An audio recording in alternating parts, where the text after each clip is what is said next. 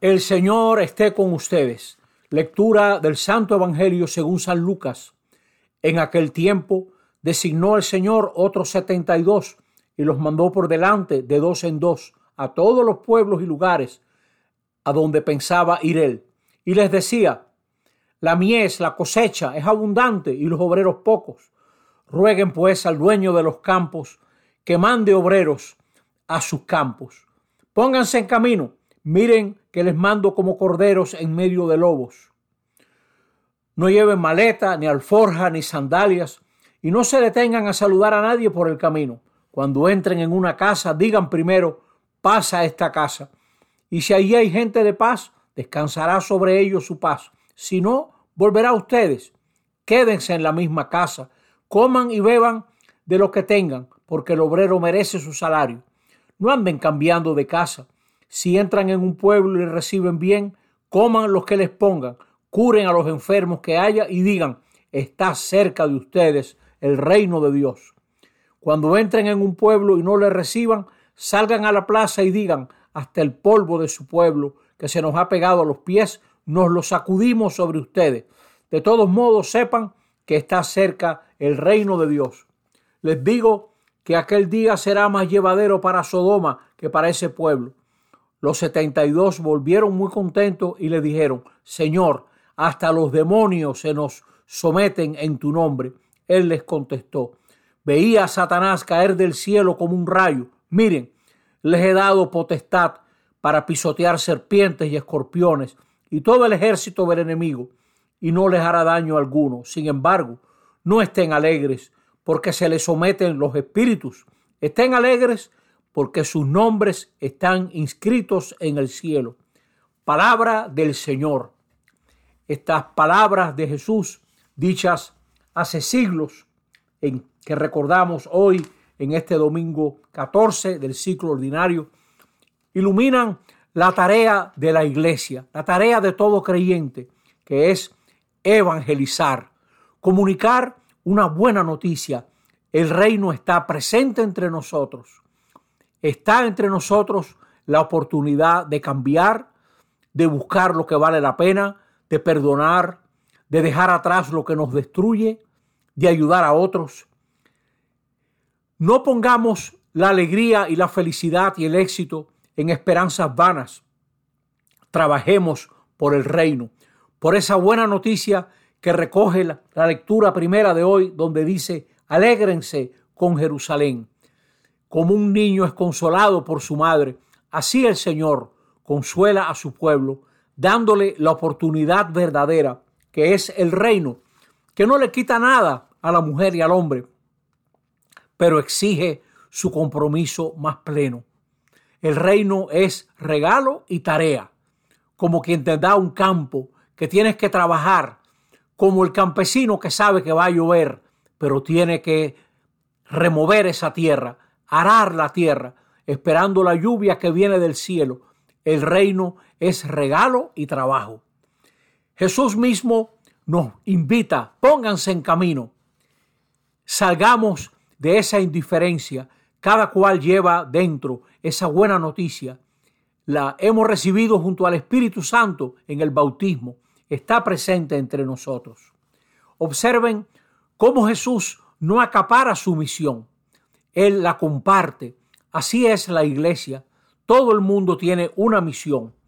Esa misión la comparte con sus discípulos. ¿Cuánta gente pasiva en la iglesia? ¿Cuánta gente que no se atreve a hablar de Jesucristo, que no se atreve a hablar de su fe? Jesús envía a sus discípulos aunque no estén preparados, porque han tenido ya una experiencia y porque Jesús sabe que el Padre no les fallará. Los envía aunque no estén preparados, porque la urgencia es grande. Como hoy en día tenemos una gran urgencia en este mundo de gente que comunique la buena noticia de Jesús y los envía en comunidad. Cuánto individualismo entre nosotros, cuánto nos falta en valorar la parroquia, la arquidiócesis, la diócesis, en valorar las asociaciones, las comunidades los envía de dos en dos. Les dice que los manda y envía como ovejas entre lobos. No seamos ingenuos, no seamos ingenuos. Vivimos en un mundo donde hay hombres y sistemas que se atreven a asesinar a miles de personas porque desean engrandecer su país. Lo estamos viendo en Ucrania, esa criminalidad de los que están atacando a ese país. Pero lo vemos también en nuestras sociedades, donde hay tanta violencia. Yo vivo en una sociedad ahora donde mucha gente pone su seguridad en las armas. Cierto que hay que defenderse, pero la seguridad de un país no depende de la cantidad de armas que están en manos de sus ciudadanos, depende de otras cosas. Y lo mismo, la gran seguridad de los pueblos depende de cómo tratamos a otros pueblos. Qué falta de creatividad. Es un mundo desalmado, donde la gente a veces lo que busca es simplemente tener más. O aquí hay muchísima gente que ni siquiera reflexiona. Ahora en Estados Unidos, donde yo vivo, la Suprema Corte ha remitido a los estados todo el tema del aborto. Señores, piense fríamente si lo que lleva a la mujer dentro de sí, esa criatura, como creemos los cristianos, es un ser humano, nadie tiene derecho a matar a ese ser humano. Otra cosa es que usted necesite intervenir esa mujer porque tiene un tumor, que usted necesite luchar contra una enfermedad y a resultas de esa lucha entonces se pierde la criatura, pero nunca en directo. No se puede, eso es inmoral. ¿Cómo usted va a matar a un ser humano? ¿Y cómo usted va a decir que usted tiene derecho a matar a otro ser humano? Eso es un disparate. Eso es lo que se ha hecho con la mujer durante siglos. Eso es lo que se ha hecho con la gente de otras razas o con los esclavos. Ese no es el derecho, eso es un abuso.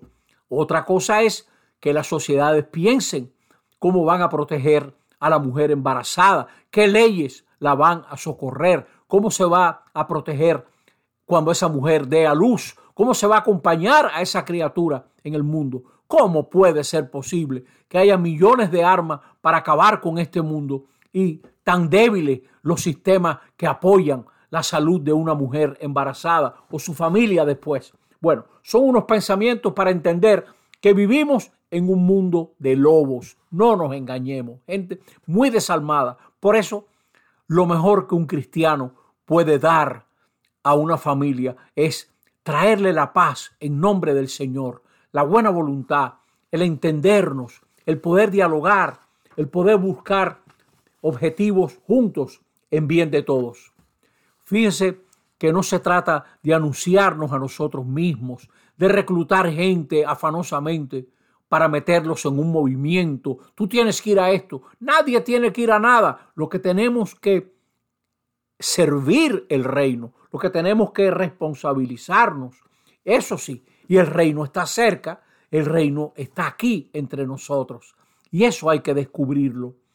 Es verdad que nuestro mundo es un mundo de lobos, pero hay también gente buena.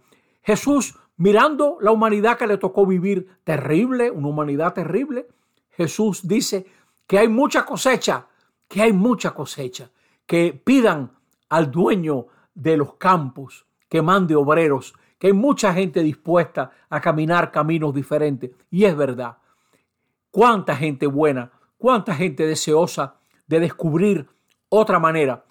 Y también Jesús sabe que el mal ha sido vencido. Esa fuerza que el mal tiene en los corazones, en las mentes, en las vidas de las personas, ha sido destruida. Podemos luchar contra el vicio, contra la apatía, contra la violencia. Todo eso ha sido derrotado. Y el que se mete en esa lucha ya está del lado de lo definitivo. El que se mete por esos caminos, ya, ya su nombre está escrito en el corazón de Dios y allá Él nos espera. Hermanos y hermanas, que nos sintamos llamados también nosotros a evangelizar junto a esta iglesia de Dios que camina los caminos del mundo.